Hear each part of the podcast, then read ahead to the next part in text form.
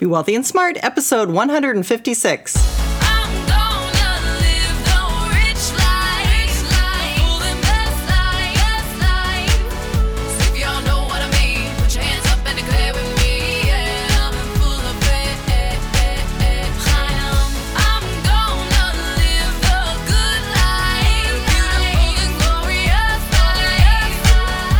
Into a world of wealth and financial freedom without budgets, boredom, or bosses on Be Wealthy and Smart.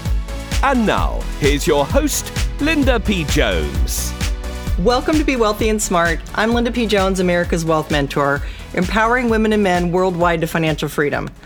On today's show, we're going to talk about Airbnb, masterminds, and mindset. This is a little bit of a hodgepodge, a different type of a podcast for me, but I just wanted to share some thoughts and ideas with you and opinions as well, and sort of have a little conversation about what's been going on lately. Last week, I ventured out from Palm Desert area to San Diego, about two and a half hour drive from my home. And I had some business meetings coming up, but I thought it would be kind of fun to get out of the desert heat. It's been about 111 degrees here, believe it or not, very hot. And I would go to San Diego where it's cooler and go a few days early before my business meetings. So I decided to rent an Airbnb for a couple of days. And I had a lot of fun going on their website. I had never used Airbnb before, and I'd been kind of intrigued by it and have been wanting to do it for a while. So I found a cute little place in San Diego with a very nice kitchen with granite countertops and stainless steel appliances. It looked brand new with comfortable couches and a big screen TV. And I thought, great, I'll just stay downtown in this nice little apartment condo, whatever it is, and have a great time. So I showed up on Wednesday. And it's very interesting when you use Airbnb, everything's, of course, digital. So we had emails that went back and forth. We had text messages that went back and forth. Before I was checking in, I got some text messages to a Google document about all these instructions of how to check in, where the key was. And it turns out it was in an apartment building that was brand new that had a leasing office on the main floor. So this person who was leasing the Airbnb was very concerned that I not contact the leasing office. So already I was feeling kind of like, gosh, am I doing something wrong? This feels a little like weird energy to be, you know, having to avoid the leasing office and sneak around. And i kind of i don't know i kind of felt a little guilty for no reason really because i wasn't doing anything dishonest but it just felt really weird. So anyway the key was in a lockbox and i finally found the lockbox and got into the unit and it was just as the picture showed. It was very nice a one bedroom really lovely and uh, so I had a great time and got my bags in there and went to the grocery store, which was just around the corner, so super convenient. And so that way I could have some of my meals out. I had dinner out that night and uh, went to a fun uh, restaurant and then could have breakfast at home and anyway, it was just really convenient and nice, and I got to watch some movies, and it was just a really great way to unwind and relax. But I do have to say that, again, just that weird, guilty sort of feeling was really odd. And I was coming back from the grocery store, and there was like a gentleman in a navy blue suit who was standing in front of the garage door into the, you know, the group parking area.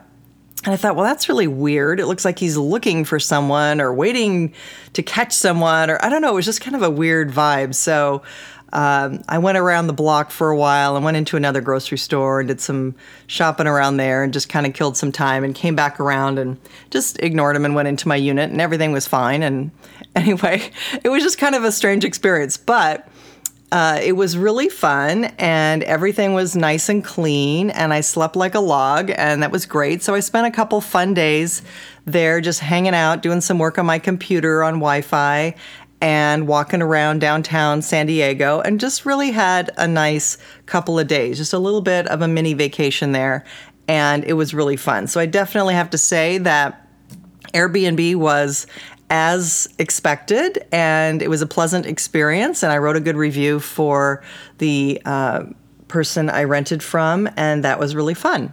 So after I left my Airbnb place, I checked into the Westin on Broadway and we had lunch with some of my mastermind group.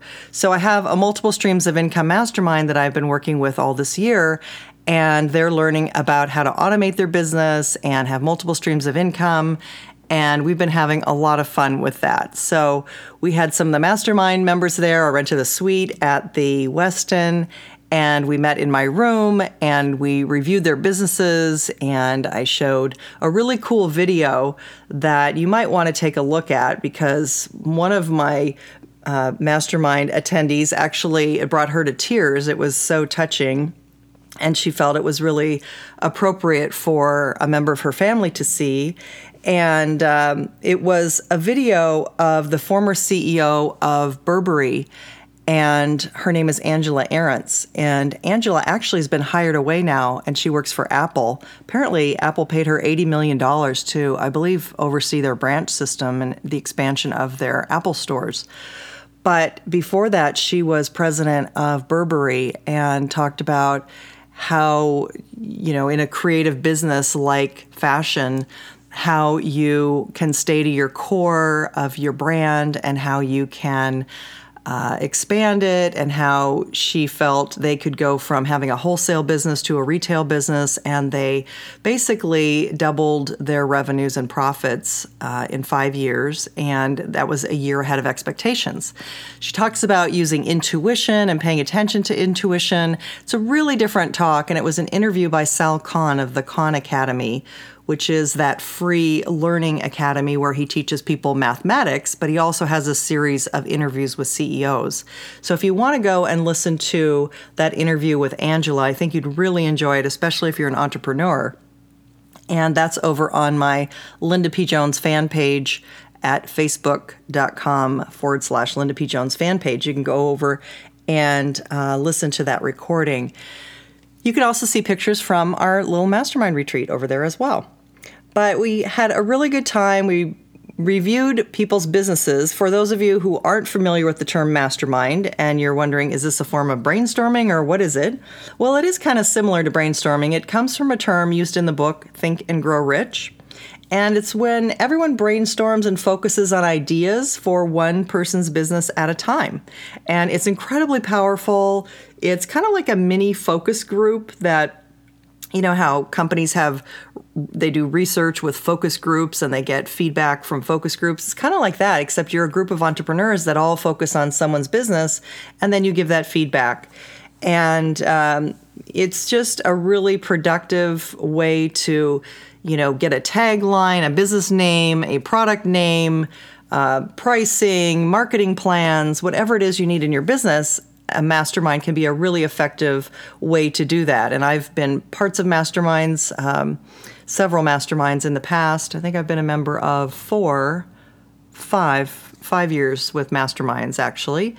And um, really, really productive and fun and just really valuable. So we had some productive meetings and nice dinners and um, also some fun. And it was just really, really a good couple of days. And then after my mastermind ended, I had a friend who was in town.